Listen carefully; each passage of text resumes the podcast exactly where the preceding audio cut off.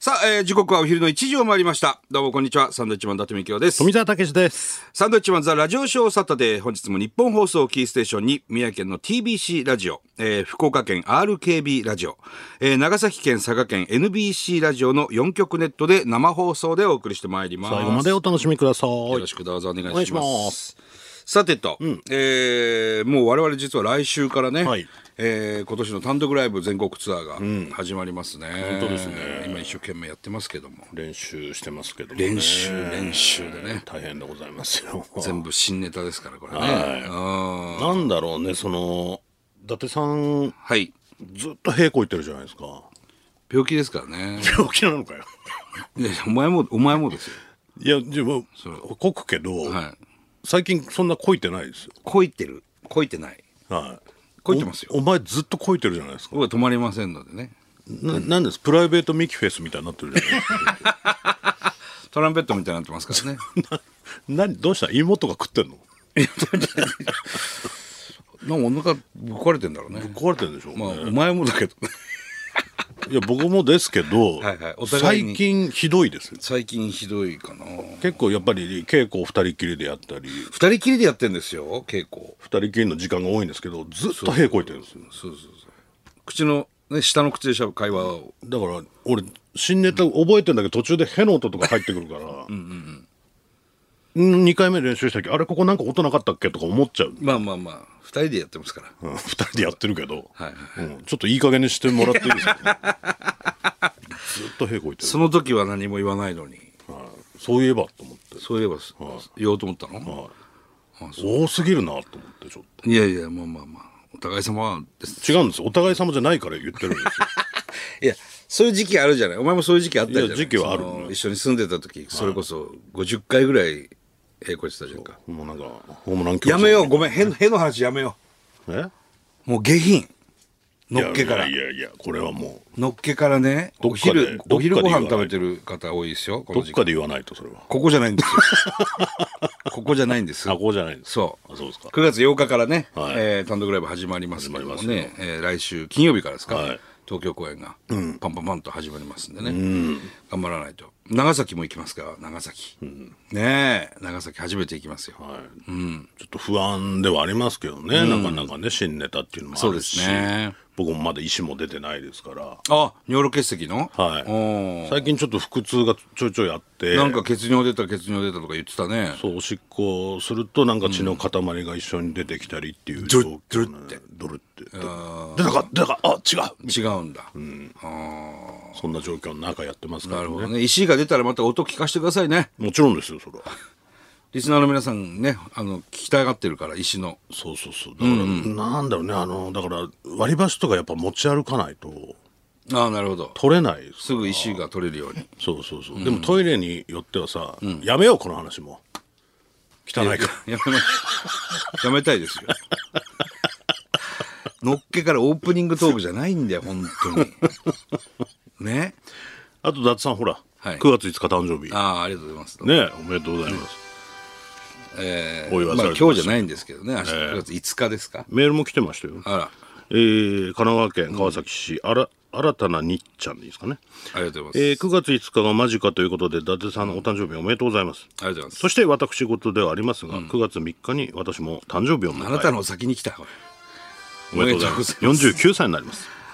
れあら、じゃあ同い年。サンドさんと同じく昭和49年生まれです。ええ。 9月3日はドラえもんの誕生日でもあるので、え、そうなのはい、らしいですね。明日は藤子不二雄ミュージアムに行ってきます。おう誕生日は体の細胞が年齢を重ねてパワーアップするので、はい何を食べても飲んでもカロリーゼロと聞きました。おうドラえもんカフェでたっぷり食べてこようと思います。カロリーゼロって何ですかお前が言ってんだよ、いつも。とわかんないですね。急にはしご外すときあるよな。 お前相手がノリノリなとき、お前急にはしご外すんだよあんまり相手がノリノリだとこっちがちょっと引くパターンありますね。熱で来られるとねそうですね。お互いに素敵な49歳を過ごしましいょうや、本当ですね。昭和49年生まれで49歳か。あ本当だあんねまりいい数字じゃないね。なんかね、そうですね死ぬ苦しむみたいなねなんかね数字ですからね9月4日じゃなくてよかったな、そしたら。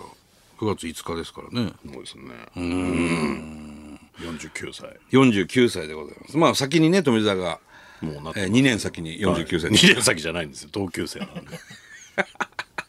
同級生ですからあそうですごいお前年上みたいに言うからい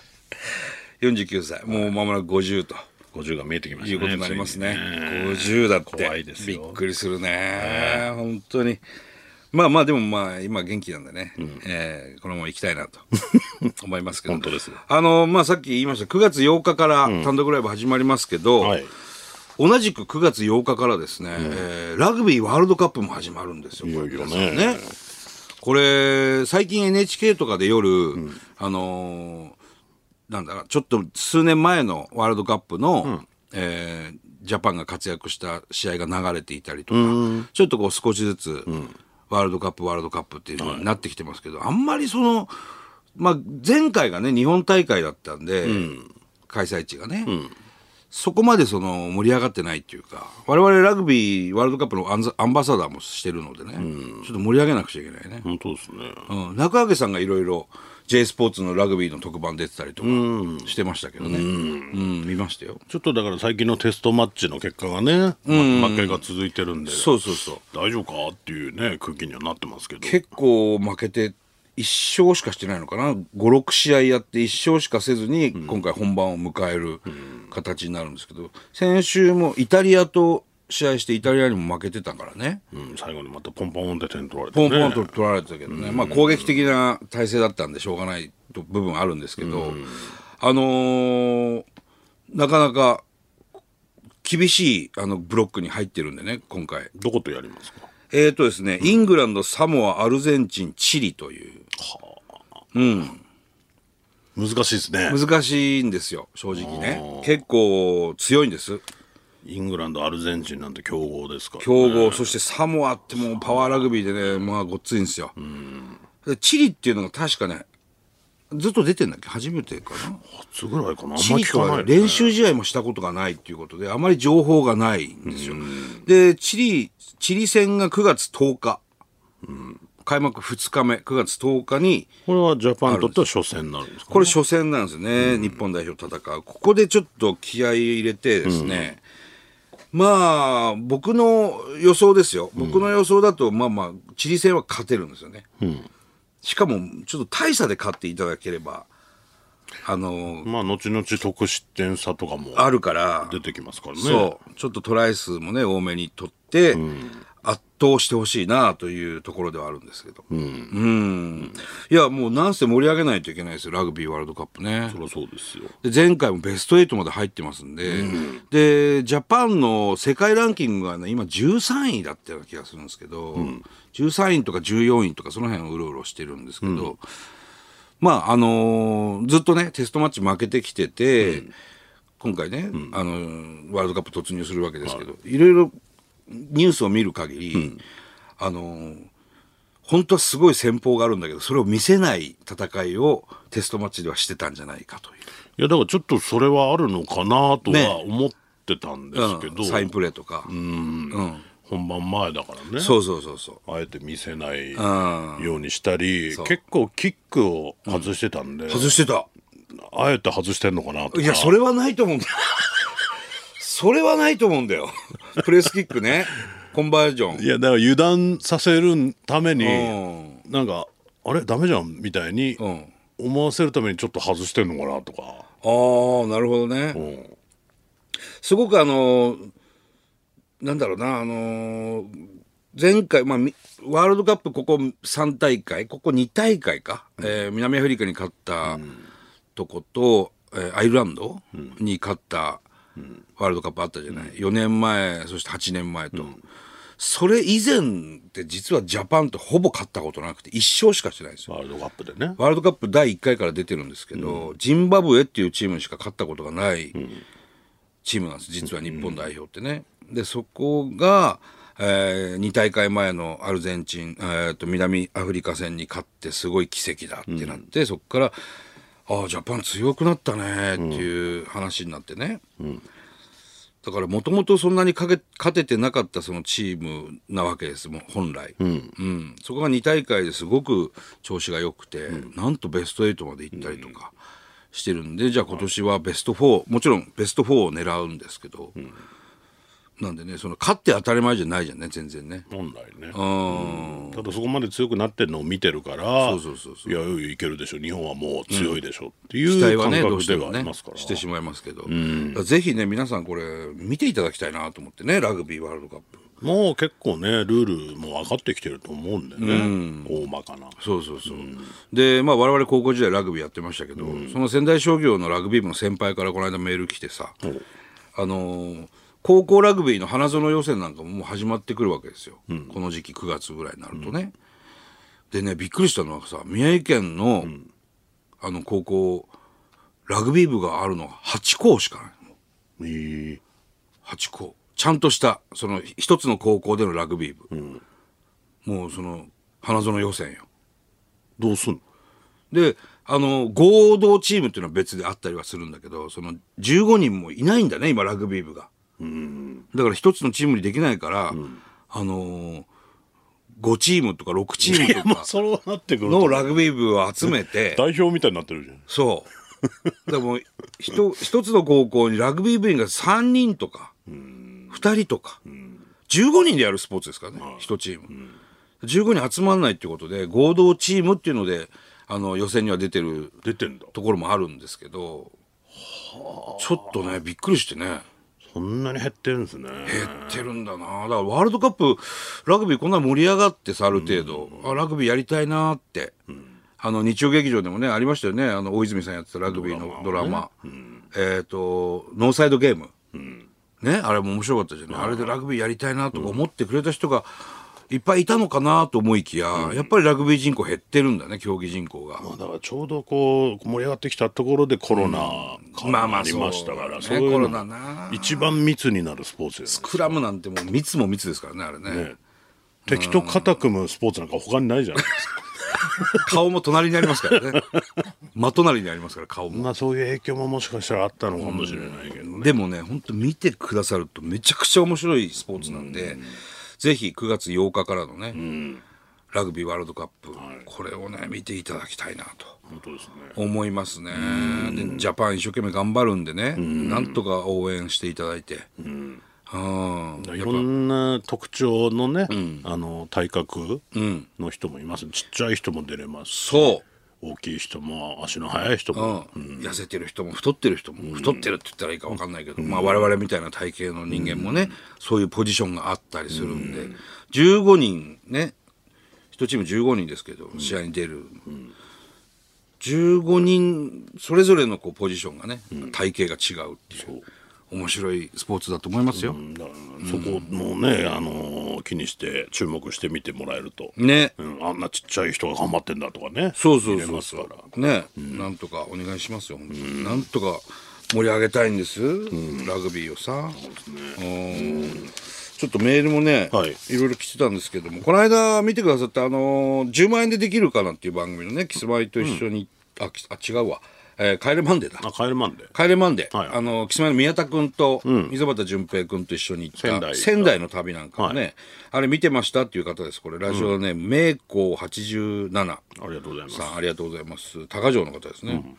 えーあの辺りもうよく知ってますと、えーこの方はですねなんと南工大中学校えーくえ先輩後輩大先輩ですよ60歳の方ですから先輩ね南工大中学校第1回卒業生となったものです、えーということなんですけど大先輩えーこの方は仙台二高の方なんですけど ねまあ宮城県で一番優秀なねまあ隣にやりましたけど仙台二高の隣に仙台商業が当時あの辺はね懐かしいでしょうはい、で見てたんだって、はいはいあの番組をね、はい毎日低振動でハムカツを食べてましたああやっぱパン屋さんがあるんですよ、僕らが3年間通ったパン屋さんがね、えーハムカツパンを食べてましたテレビで拝見しました、お店のおばさんが元気そうで安心しました、えー戦勝の学生にはバス停でよく横入りさ れて悔しい思いをしました悪いなもう当時からそんなんだったのかな 仙台商業とね仙台二高の争いっていうのもちょっとありましたからね、横入りしてたんだ戦勝戦ね先輩やめてください本当に60歳ですよ、ね、忘れないんでしょうね忘れれないでしょうね二高生はね本当にさあそしてこちらはですね、いえーいつも我々もお世話になってますけど会津若松市にあります名物カツ丼のお店白クジャク食堂のスタッフさんからいただいておりますありがとうございますえーいつもソースカツ丼のお話をしていただき、いろいろありがとうございます。ありがとうございということでございます。えー最近ではですね、中国の方からも多数のお電話をいただいておりますと。電話私たち、えー誰一人として中国語が理解できずちょっと何言ってるかわからないと返答しております 今あのほらね福島第一原発からさ処理水をほう海洋放出してるでしょ、それなんか福島にいろいろ電話がかってくるって本当なんだねこれねこの方からのメールですから、うんなんでそんなのすんのかな、ね宮城の狐村にもかかってくるって言ってましたあそう狐村はもう有名なね観光地ですからねね海外でも、ちゃんと説明しないといけないよね。それはね。ちゃんと政府がね。うん各各国にちゃんとお話をして、こうしますよっていうのを言って、ちゃんと理解していただいて、放出。まあ我々は原発も入ってますしね、いろいろ東電からも話も聞いてますけれど、あと電話するならちゃんと日本語にしてくれないとわからないんでねなんか そういういたずら電話みたいなのをやめてほしいなと思いますけどね。うん帰れマンデーについてこっちも来てまして、はいで、えー藤沢市小梅ちゃんですかね、はい私は戦勝 OB でお昭和54年卒業ですあ現在より63歳お疲れ様です。バドミントン部だと私は先輩たちの買い出しで毎日毎日低振堂に通いました、ああまあ、そっか。もう伝統なんですね昔からね。パン次に飲み物最後にカップ麺にお湯を入れてできるだけ伸びないようにとダッシュで先輩たちの待つ体育館へ走るこれみいたないっぱいやーやってたな。知ってるやついたな伸びたら殺すって言われてましたからね、これはほぼ毎日やらされてまいしたやーやってました1年の時はオンエアされた低振堂のお母さんを見て懐かしすぎて泣きました、ああ本当、いやお元気でしたからねそして親父さんは亡くなられたのですか、うんそうそうそうあまり喋れない寡黙なパン職人でしたよいやね本当そうでしたすねお母さん83歳ということは私とは20歳違いだったと知りました、ー1年生の16歳の時お母さんは36歳だった事実を知るも、私の記憶の中では、はい今も当時のまんま、よく話しかけてくれる温かいお母さんの姿いですや本当ですよ仙台には両親弟が眠る菩提寺があり、来月も父親の13回忌で帰省しますのおでうぜひ中野瀬橋を渡り、坂を下って低振堂に行ってみますねやあいやぜひね行ってほしいね、っぱ見てね懐かしいなって思う方ねうん美味しいパンありましたよ、本当変にわらぬ味でねやっぱりああいうふうに3年間食べてたパンをさ、今こうやって30年後にね、食べるって本当に懐かしいしあの頃思い出すしそこに会ってくれるのがね助そうかなるんとだいようかもう我々の母校はそこにはないんですけど墓みたいに立ってましたからうね、ん。仙台商業のお墓みたいな、なんか石高碑みた校いなの跡っ ていう高校跡地みたいな。慌ててね、あのー校舎ぶっ壊して、慌てて移転して、今、コインパーキングになってます。衝撃でしたどういうこっちゃっつってね。まあ、景観を乱すということで、仙台商業 なんだと思われてんだうちの 学仙台校商業がなくなったんですけどもね。まあちょっとね横入りしたりするまあま生徒があ、いっぱいいたから、観光地にある高校ではないわな。そうですね確かにね。うんぜひ、あの、行ってほしいですね。そうですね低心、